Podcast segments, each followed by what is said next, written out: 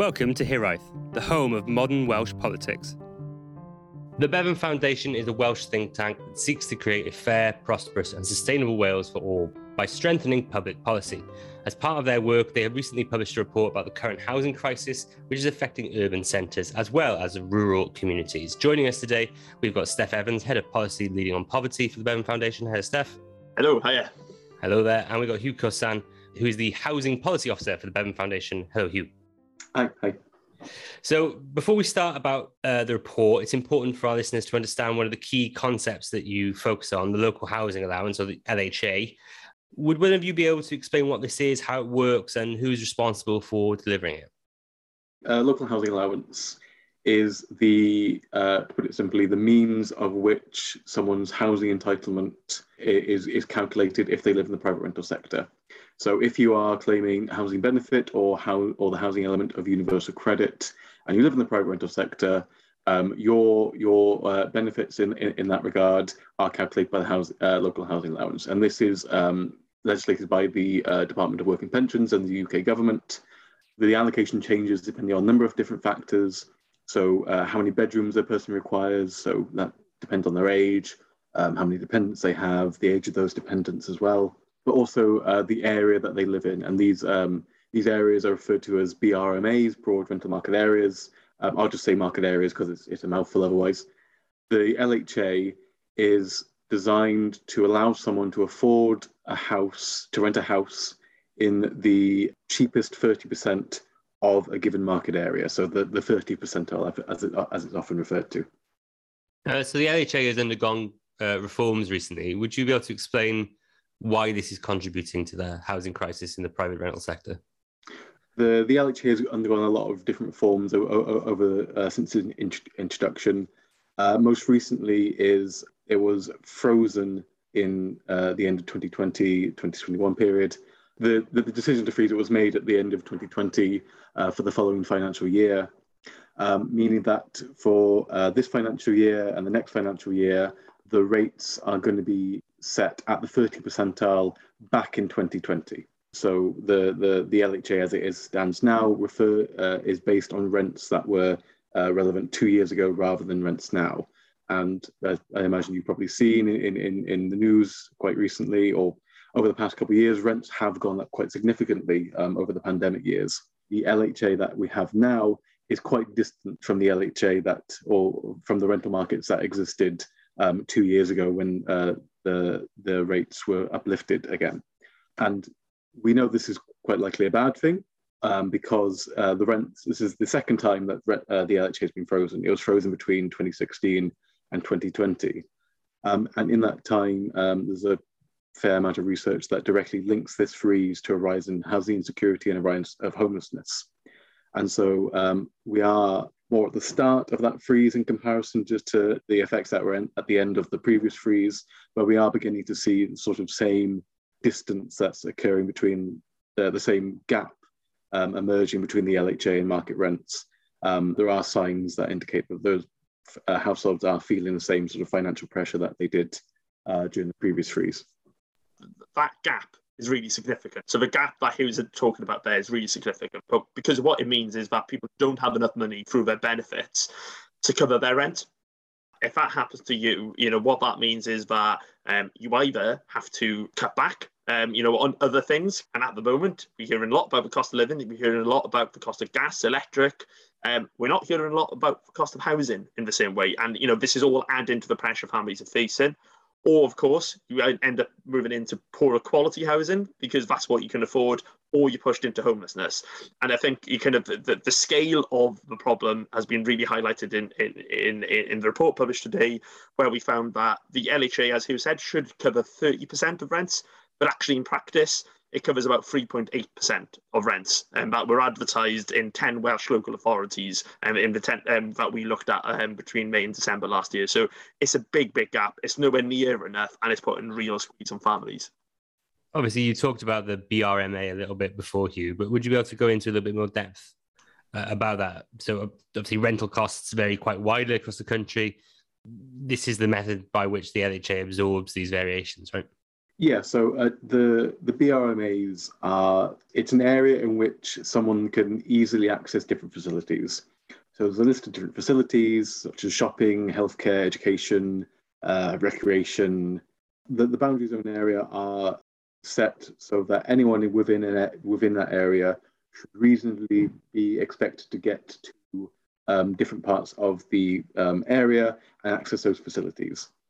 You know, if you've got middle of Snowdonia in between a local authority, they'll split the local authority up into different BRMAs or for the different geographical landmarks um, or, or, or uh, boundaries, they'll put these BRMAs in place.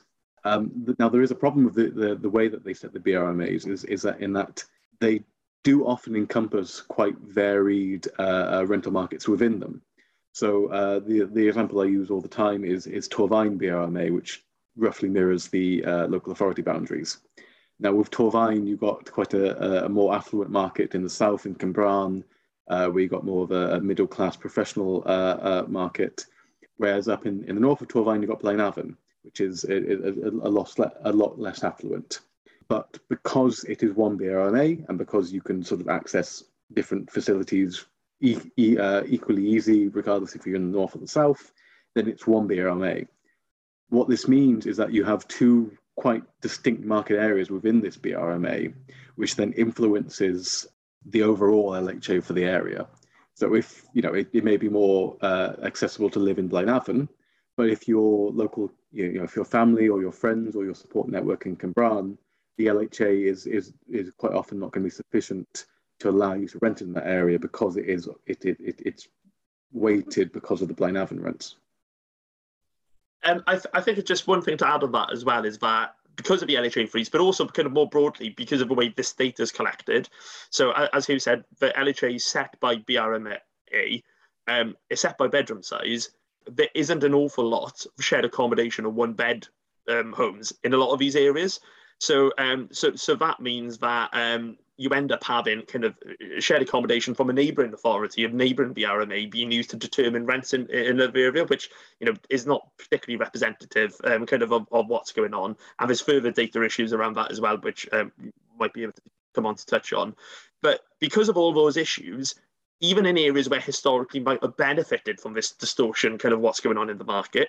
So, you know, if you lived in Blaenavon, Avenue, family's from Blaenavon, you might have benefited and be more likely to find a property to rent that is covered by benefits. The gap is now getting so big that even in those areas, the LHA is not enough to cover rents in many circumstances. So, you know, even even in areas that have historically benefited from from this kind of distortion of the way it's done, and now really struggling as well. So it, it is a completely pan Wales problem that, that, that we're finding. I draw two of these things together you've talked about, Steph. So you've talked about the gap between the LHA and the rents and data being important. How did you get the data to examine this question?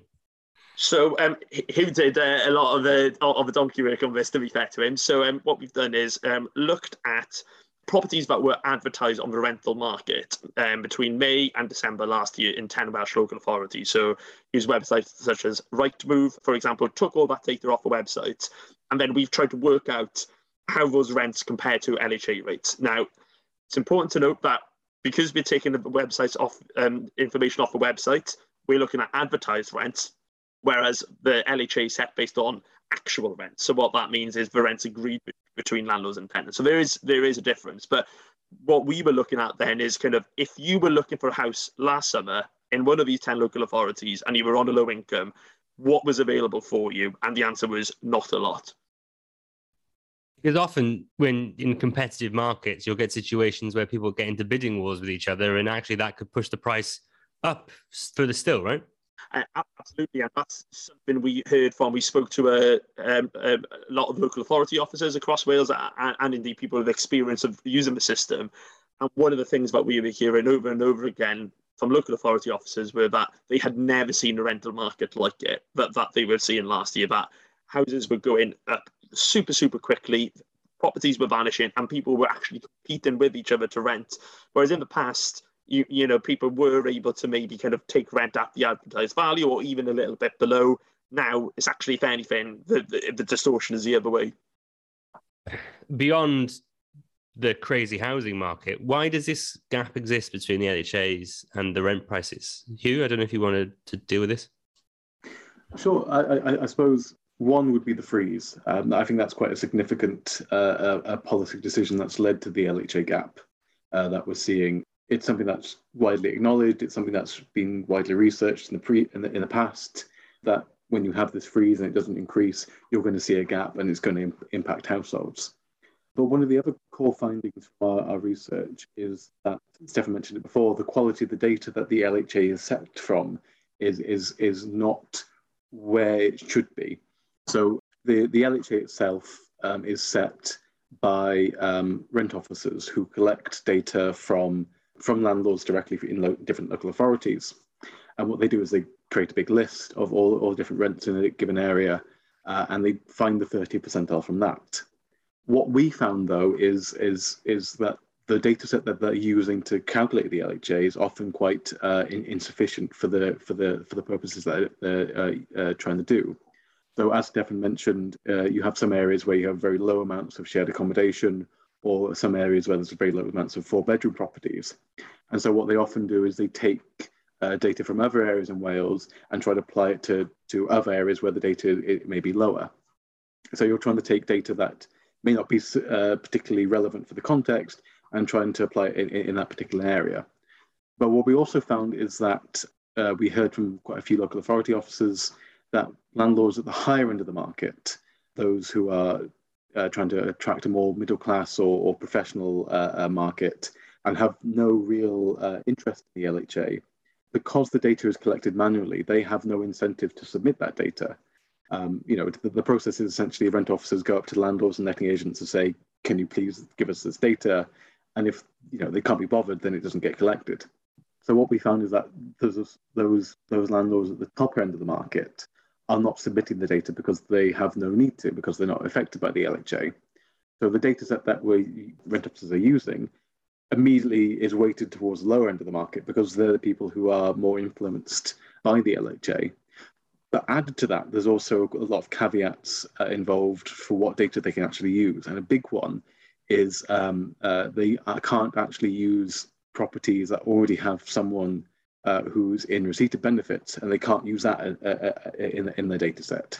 And this wipes out a huge portion of, uh, of the rental market and the data that they actually can use. So what we're left is is, is a very is, is what we regard as very insufficient for settling the LHA. Um, and it is quite likely that the LHA that is, uh, is um, created from this data set is very unlikely to be an accurate representation of the market area. And the 30% of that comes from that is, is, is, is probably widely wide the mark in terms of providing support. Um, so not only is the data insufficient, but also we have this data set that we don't really know, you know, is it representative? Is it a good sample size? We just don't know. And that's one of our uh, recommendations is to make the data collection of, uh, of these rents be mandatory. So landlords have to submit it so we can say with certainty that this is the rental market picture. These are the rents that are in, a, uh, in within Wales and within each BRMA. This is the 30th percentile. Is it sufficient? If yes, then fantastic. If no, then we can reevaluate the LHA then. Well, one thing you often hear horror stories of is people in receipt of uh, universal credit specifically not being allowed to rent in the private rental sector. Um, did you encounter much of that when you were doing the research for this project, and, and how bad do you think that situation still is for people? Uh, I, I, think it was it was it was mentioned by virtually everyone that we spoke to. So we did a lot of research, um, speaking to people with lived experience of trying to rent while while claiming housing benefit or universal credit, and virtually all of them said, you know, they they they would go to a landlord or letting agent say, "I'd like to rent your property," um, and as soon as the word um, benefits or, or, or welfare came up, it's it's you know they were dropped. It's you know either you know some cases it was very overt saying oh you know i don't want someone with benefits. Other times it was just like oh you know there's too much demand. Um, you know we'll keep you on our waiting list and they just never hear back. And certainly what we're seeing as well is that there are a huge swathe of barriers that are in place that i suppose do the job of landlords denying people um, for them. So you have quite often you have large deposits. Um, so uh, what we found were quite a few properties had deposits in excess of one month's equivalent of rent, um, meaning that you have to fork out, out, huge amounts of money just to get into the property in the first place, which in many instances, someone with low income um, um, just doesn't have. But also, we saw um, quite a lot of guarantors, uh, guarantor requirements. And in particular, guarantors was something that local authorities identified as being on, on the increase ever since the ruling to ban um, no uh, DSS within adverts uh, came in in 2020.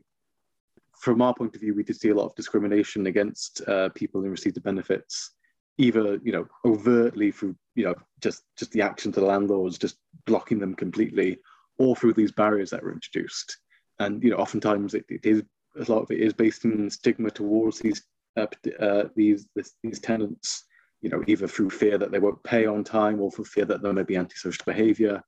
But also, what we saw is that frequently, if you're a buy-to-let landlord, the the mortgage conditions of your uh, uh, that that you've you bought property with often stipulate things like they must have a minimum the tenant must have a minimum income which will be above um, what they'll receive through universal credit or they aren't allowed to rent out to people in benefits full stop. So there's a lot of different factors there that are preventing people on low income from being able to rent in the first place uh, and what we found is that when you take the properties that are fully covered by the LHA and subtract the ones with these kinds of restrictions, what you're left with is about 2.1% of the advertised market actually being um, available for people on uh, it, uh, on housing benefit, which is you know in, insanely small amount of the market that's actually on offer. And virtually everyone that we spoke to was affected by some of one or two or, or multiple of these restrictions and I think you know again that feeds into the idea you know of people being pushed into properties. Then you know kind of um, and, the impact that has on people as well who are in accommodation. So there, there's this fear that um, if I speak up, I know how difficult it is going to be to find somewhere else. So I will put up with the fact that my landlord hasn't fi- fixed the leaking roof um, for, for, a few months. You know, there, there's that sort of impact as well.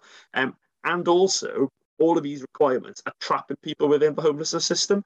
So one of the other things we heard as well is that if if um, a, a, support worker from a, a homelessness shelter or, or, something like that called up a landlord, you know, the, the person they were supporting was now ready to move into um, permanent accommodation by themselves. You know, they, they, they, they were ready to take on that tenancy. But as soon as they'd heard that someone had had help from the Home Guard or someone like that, they wouldn't be interested. So it's trapping people within, you know, it's trapping people within the homelessness system um, and, and putting extra pressure on public services as well, who aren't able to move people on so that we can support other people who need that help. Steph, in your broader work on poverty, what what is the the LHA gap meant for tenants and their quality of life? Well, housing is the biggest cost that nearly all of us face. You know, so issues around housing costs are, um, you know, one of the biggest drivers of poverty, um, and, and and the emergence of the LHA gap, this issue that we're talking about here, has a huge bearing on people because if you haven't got the money, if you have to dip in to other funds to cover your rent, you haven't got the money for your gas, you haven't got the money for your food, and it's you know absolutely a root cause of a lot of the problems that we're seeing around poverty in Wales is that people don't have enough money to meet the housing costs and that that that that, they have to meet to find a home.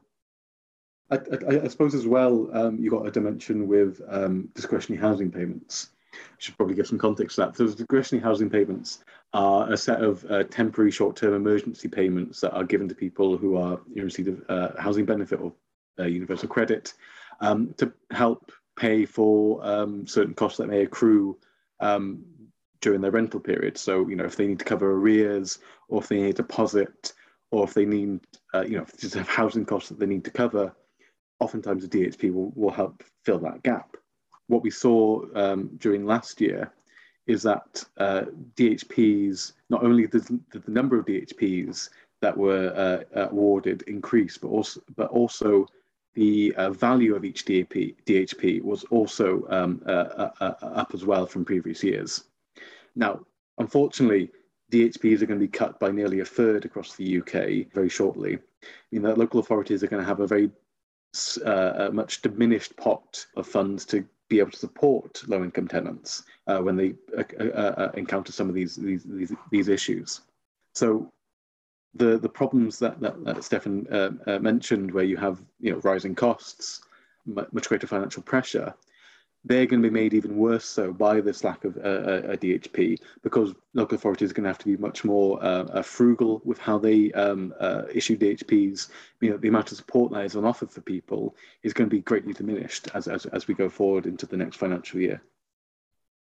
Thanks for that, Hugh. One, one question I did have is that um, there's a focus on a specific demographic in your report, which is single adults under 35 with no dependents.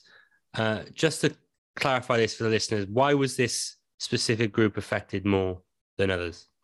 Yeah, so um, the the way that the system has been developed is that it's been deemed that if you're single and you're under 35, you don't need your own home. You are entitled to a shared accommodation, so a bedroom in another person's home. So I guess it comes from the model of student housing or kind of young professionals moving to a city looking for somewhere to live. You know, that's you can see where the idea has come from. But what that means is that if, if you fit that criteria, you're only entitled to that shared accommodation rate. It just really isn't that rental market. Um, it just doesn't really exist for people on low incomes to be able to find properties to share a room in. Um, you know that, that that is covered by the shared accommodation rate. So what often happens is that low income single people under 35 are you know forced to live in a one bed flat or something uh, or a one bed house by themselves but their rent is only, you know, is nowhere near enough then. So the problems that we've been talking about is even greater because the amount of benefit you get is that much less than even the insufficient level that you would be getting if you were getting the one bedroom allowance if, if you were a bit older.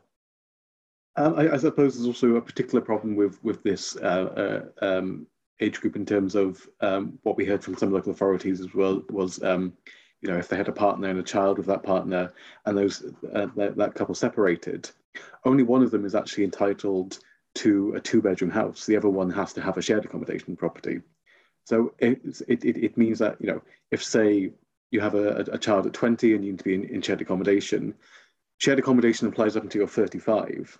So you then have to try and juggle childcare up until this up until when they're 15, all while trying to juggle it within, within shared accommodation, which obviously puts greater pressure on both parents um, and causes more issues uh, uh, further down the line.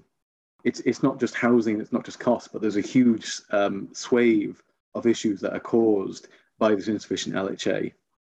You, to what extent is the, the root of this problem simply one of supply, whether it be private rental or social housing? Uh, to what extent would this problem be addressed if you just boosted provision?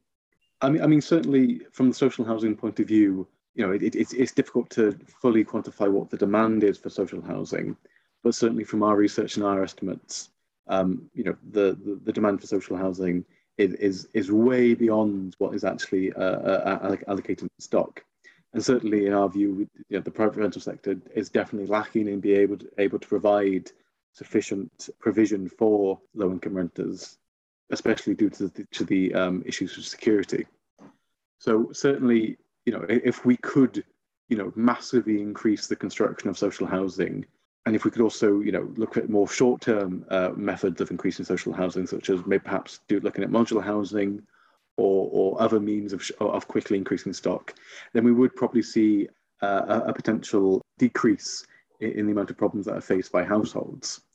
Um, and certainly there's an issue with the LHA itself. Um, so if you look at how many rental properties are in Wales registered with uh, Rent Smart Wales, it's around 200,000. Now, 30% of that would be 66,000, give or take. The, the, numbers aren't precise that I'm, I'm quoting now. Now, there's roughly um, 80,000 people who are in receipt of housing benefit or, or the housing element of universal credit who live in the private rental sector. Even if you had this, uh, the LHA at the 30 percentile, and even if the data was perfect, and even if it was absolutely spot on, you still have about 20,000 people who are still out of pocket and still facing the issues that we had mentioned t- today. You know, in the short term, you know, you need to boost the LHA back to the 30 percentile, but you need to find adequate numbers of housing. Now, we, you know, our recommendation is is to try and increase social housing from that point of view, and try and make sure that you have this secure, this safe, and this this stable accommodation readily available for those people who require it. And so yeah, I, I, suppose you know if we could increase the provision of social housing much quicker than we have done, it would it, it, would go a long way to solve some of the problems that we've we've we've seen. Yeah, uh, just just to add to that, I was going to say, I think you know, as you said, long term social housing has to be the answer. It doesn't have LHA applied to it. You know, there's there's a bedroom tax problem, but you know that's maybe a topic for another pod uh, in its own right. Um, but you know, there, there's more support available. The rents are cheaper though um, they are rising above inflation, um, or historically have been, um, which is another pod uh, in its own right as well about what's going on with the way we're financing social housing at the moment. But that's where the answer is. But it's going to take decades at current rates for it to actually provide the answer. So there is a need for a you know a serious conversation about you know how much are we putting into social housing. Could we, for example, look at devolving some of the housing benefit and the um, housing element of the universal credit budget, for example, so that we use some of that money to fund the supply we need. You know, that's um, you know that's that's a longer term thing that we could look at, but it's a conversation that maybe we should be having. Um, and, and also this question maybe about what do we do in the interim? So one of the things we've, um, you know, kind of the big ticket items that, that, that we've seen talked about in the cooperation agreement is obviously around the idea of rent caps. You know, that, that's something that we haven't looked in detail as part of this work. But I think one of the things that absolutely comes through this work is that if we're going to have that conversation and that is going to play a part of the answer, the focus has to be at the bottom end of the market. You know, the ten- temptation around rent caps is to put up an example of outrageously high rent on a really crap looking flat somewhere in Cardiff. And how dare they charge this much for this? But the truth is, that's kind of just so removed from the market. It's not really what's causing the problem. What, what's causing the problem for people on the lowest incomes is, is these lower income rents. So any conversation on rent caps we have or any other kind of measure we think about about increasing supply and, and affordability needs to be focused at the bottom of the market and not just at the top because otherwise we're not going to solve the problems that we've been talking about um, do, do, so far. We'll, we'll come back to the cooperation agreement in a sec steph don't worry. But i wanted to focus a little bit on the uh, one of the calls you make in the report which is the welsh home guarantee. Would you be able to explain what this is and how it work you? Yeah, so so so, so it, it's I suppose it'd be a, a package of measures um, um, uh, to allow um, uh, tenants, uh, I suppose, a guarantee and security if they if they uh, you know if they faced eviction, and would give local authorities the tools in order to provide different uh, you know a level of security, level of of, of, of guarantee that they'll be able to have some degree of uh, of housing if they did face eviction.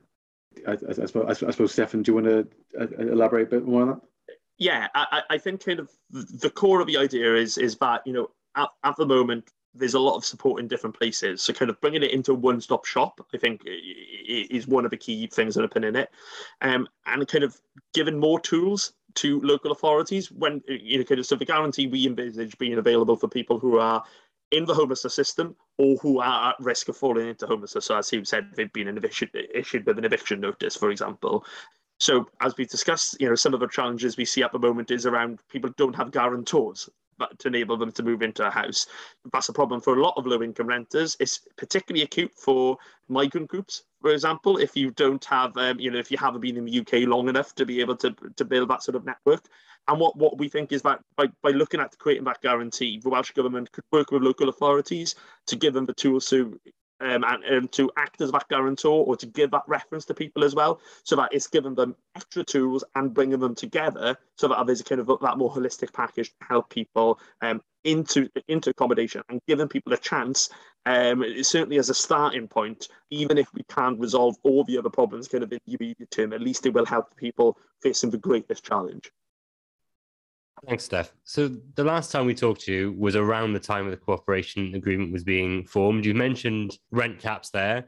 Uh, what other measures do you think that were in that agreement and are within the powers of the Welsh government that could tackle some of the aspects of this crisis? You see things like the discussion about a Welsh construction national construction company.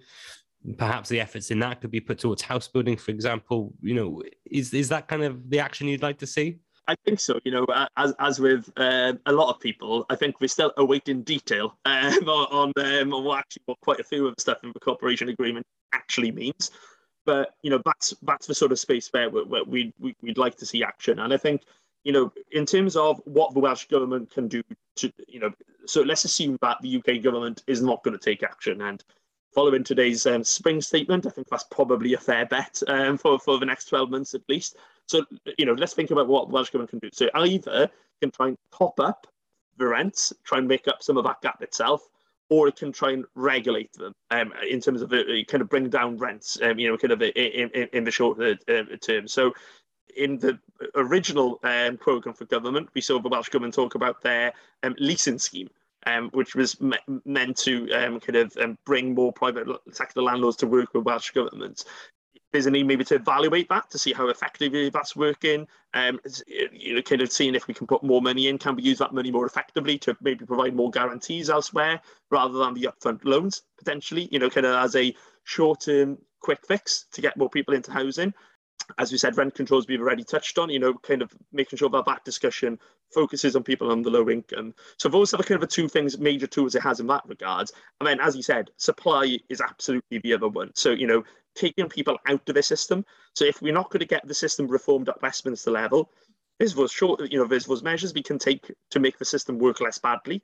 And then there's kind of getting people outside the system entirely and supply, boosting supply, particularly in the social sector, is the way to do that. So, Hugh, we've got local elections coming up in May. What do you think local authorities should be doing to address the housing crisis? I, I suppose the big thing, the big tool that local authorities have is the discretionary housing payment. Now, it, it has been cut, unfortunately, and it will limit local authorities' uh, uh, uh, ability to, to provide support. But if you do look at the data, you what you do find is that a lot of local authorities do not use their maximum allocation of the DHP in the first place. Um, Blaenau Gwent and uh, uh, uh, Anglesey are, are two particularly not great at using their DHP allocation. But there's only actually one, you know, local authorities have the, the pot issued by the DWP but they can also use uh, uh, they can also top up from their own funds. And so we've only we've only actually seen one local authority, which is Torfaen, use the maximum allocation plus the maximum top up. Uh, and so that is one other way that the local uh, Welsh government can uh, uh, come in, and that's to ensure that they local authorities have the amount of money sufficient to top up the DHP fund to the maximum yeah, another aspect I suppose I suppose uh, Stefan also mentioned was you know can they fill in uh, uh, as guarantors? Can they uh, cover much more uh, uh, deposits to get people into housing in the first place? Um, and we are seeing different schemes around different local authorities trying to experiment with some of these different mechanisms. You know, it, would be exciting to see um, you know what success they find there needs to be more imagination in, in, in, how they tackle things, and I think you know there's a lot that can be done uh, going forward. Yeah, and, and to build on what he was saying there as well, I guess there's there's a practice element to this as well. So this is the sort of stuff that won't capture the headlines in any local authority election, but really makes a difference to people. So one of the things, for example, that we were interested in and had discussions about was the extension of the minimum eviction notice period to six months. Actually, essentially, what's happening is that we, you know, we've had a two-year trial of that as a result of COVID, in a sense, um, and whilst that that extension of a notice period could offer really huge benefits to people who are, uh, you know, kind of affected by the issues we've spoken about um, uh, um, tonight. There's a risk if practice doesn't change, it won't be manifested in the best possible way. So we've heard of, for example, of local authorities where someone comes to them and says, "Right, I've just been issued with a, uh, with an eviction notice from my landlords. Can you help me?" And they just turn around and say, "Well, come back a month before you're evicted, and then we'll help you at that point."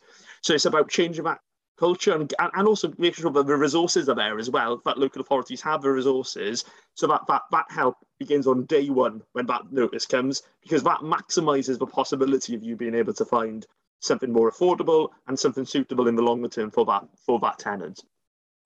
So, Steph, you mentioned today that we're doing this the, on the same day that we had the spring statement, as well as the rather worrying announcement that inflation has hit a 30 year high of over 6%. Were there any measures announced today that you think could actually make a real difference in alleviating poverty? Um, if I'm being frank, not really. I think, particularly towards kind of the, the group that's most affected here. So, you know, the increase in the national insurance threshold will make a difference to some workers. Um, but you know, most low-income workers don't pay national insurance, so that, that's not going to help. Um, you know, the lowest-paid workers, and it's certainly not going to help um, people who are on benefits who don't work um, um, for, for various reasons or uh, because they're unable to work. So it's not it's not going to be of much help to people in that circumstances. A cut to fuel duty will help some, But you know, for, for, for an awful lot of people, you know, the, help is going to you know disproportionately benefit those on the highest incomes rather than the lowest incomes. And there wasn't really anything in there. Um, some discretionary pots of cash which we will see a Barnett consequential from um, come to Wales, hopefully. But you know, there wasn't really much in there in terms of um, kind of looking at the housing issues we've discussed tonight, and also kind of increase in benefits and pensions in, in, in line with inflation. So I think it's it, there wasn't an awful lot in there for the for the poorest people, the people who are going to be feeling the pinch more than most. Yeah, for those who don't know, I mean, there was an announcement, wasn't there, that the benefits would be going up, was it 3.1% or something? And then inflation was announced at 6.2% this morning. And that was February's stats. That's before most of the worst impact of we'll feel from the war in Ukraine. So it's going to be all eaten up by that, isn't it? Yeah, absolutely. Because the the benefit um, rate is set by um, inflation back in September, and obviously things have moved on an awful lot since then. And there was an opportunity today, maybe, to show a bit of flexibility and to to react to that, but obviously that wasn't taken. So as as you said, any increase is going to be more than eaten up by the added inflation that we're going to see over the coming months. Uh, I just want to say thanks to both of you for coming on uh, to talk to us this evening. Uh, the Bevan Foundation report, Wales Housing Crisis Making the LHA Work for Wales, is out now, and we'll include it in the show notes for this episode. But if people want to hear more from you, where can they go to find you on Twitter, Hugh? Uh, I, I, don't use it uh, nearly as much as I, I, I should do, um, but uh, it, at Hugh Kocan, which is H U G H K O C A N, um, that's, that's where you can find me on Twitter. Great. Steph? Yeah, and I'm um, at Steph H. Evans. And the Bevan Foundation one, for those who don't know? Yes, I should have uh, mentioned that. That's um, at Bevan Foundation. Diolch, Steph. Thank you very much. And if you've enjoyed what you've heard this evening, please do not forget to find us on Facebook and Twitter at Hiraeth Pod and on our brand new website, www.walespolitics.com. Thank you for listening to Hiraeth. If you like what you heard, please don't forget to subscribe, rate, and review.